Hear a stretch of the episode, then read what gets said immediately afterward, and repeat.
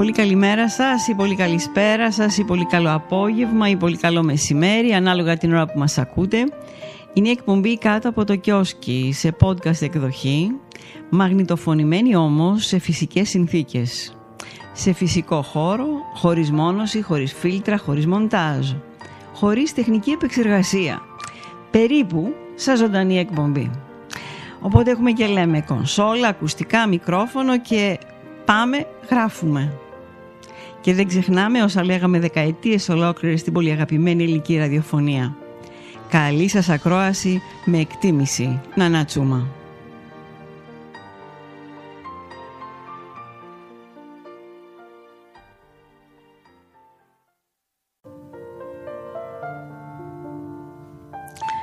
Λοιπόν, σήμερα θα σας διαβάσουμε ένα απόσπασμα από το βιβλίο της Μάρος Βαμβουνάκη «Ιστορίες με καλό τέλος».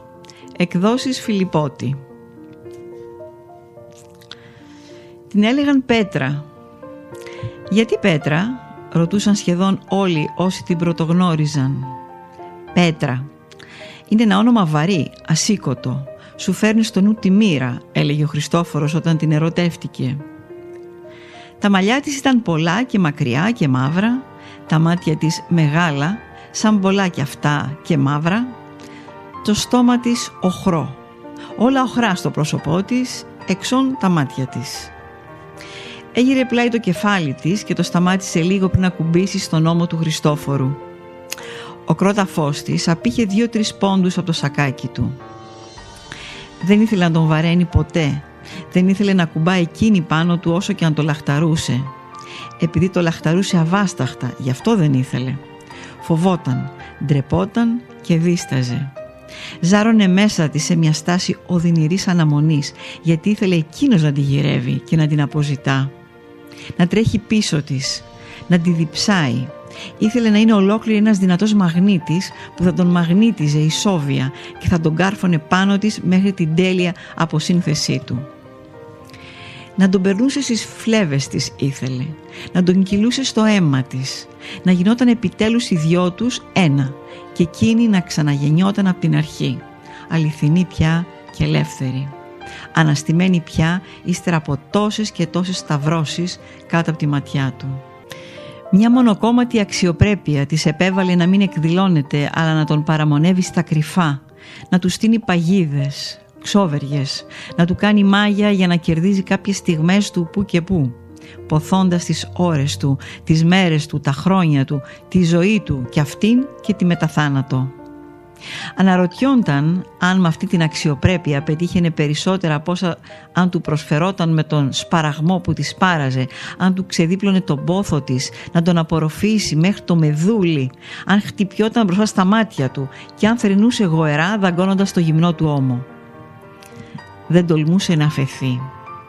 Η δίψα της για εκείνον δεν ηρεμούσε. Τα μάτια της τον καταδίωκαν.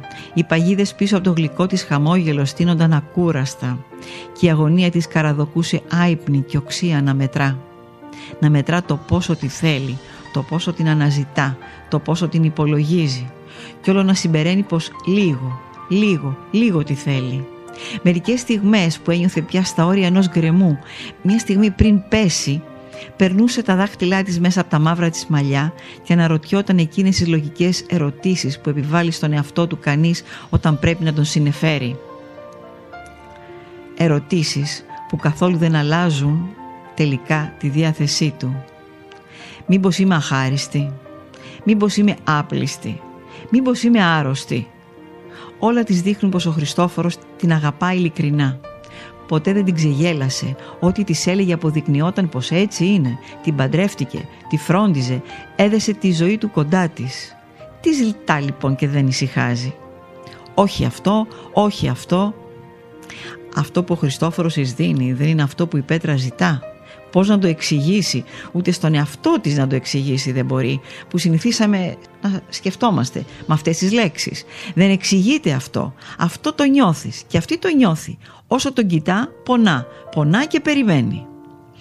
Ευχόταν κάποιες φορές να έχει εκείνος κάποιο κουσούρι, να ήταν τυφλός, ανάπηρος, έτσι που συνεχώς και οριστικά να του αποδεικνύει πως τούτο που την κρατά κοντά του είναι μονάχα ο απόλυτος έρωτας και πιο πολύ από κάθε τι να μην έχει εκείνος άλλη επιλογή πέρα από εκείνη. Απεγνωσμένη επιλογή, το ξέρει, ξεφτυλισμένη επιλογή και κατάντια, το ξέρει, όμως τόσο καθησυχαστική πραγματικότητα στο μαρτύριο της ανασφάλειάς της. Πιο πολύ και από τη ζωή βέβαια θα επιθυμούσε να την επιλέγει πάντοτε ελεύθερα μέσα από χιλιάδες άλλες. Όμως τον χρειάζεται τόσο που δεν γίνεται να το διακινδυνεύσει. Τον χρειάζεται τόσο που θα την ικανοποιούσε μια τέτοια πραγματικότητα. Εκείνος ανάπηρος, γατζωμένος πάνω της, άσχετα από τα κίνητρα όσο ταπεινωτικά και θλιβερά κι αν ήταν. Η Πέτρα τον θέλει τόσο τον άντρα της που ζήλεψε τη γυναίκα που είδε στο δρόμο κάποτε να τραβά από το χέρι τον τυφλό δικό της. Γιατί εκείνη η γυναίκα πίστευε η Πέτρα πως ολοκληρωτικά τον κατήχε. Επιτέλους. Αυτά για απόψε. Καλό σας βράδυ.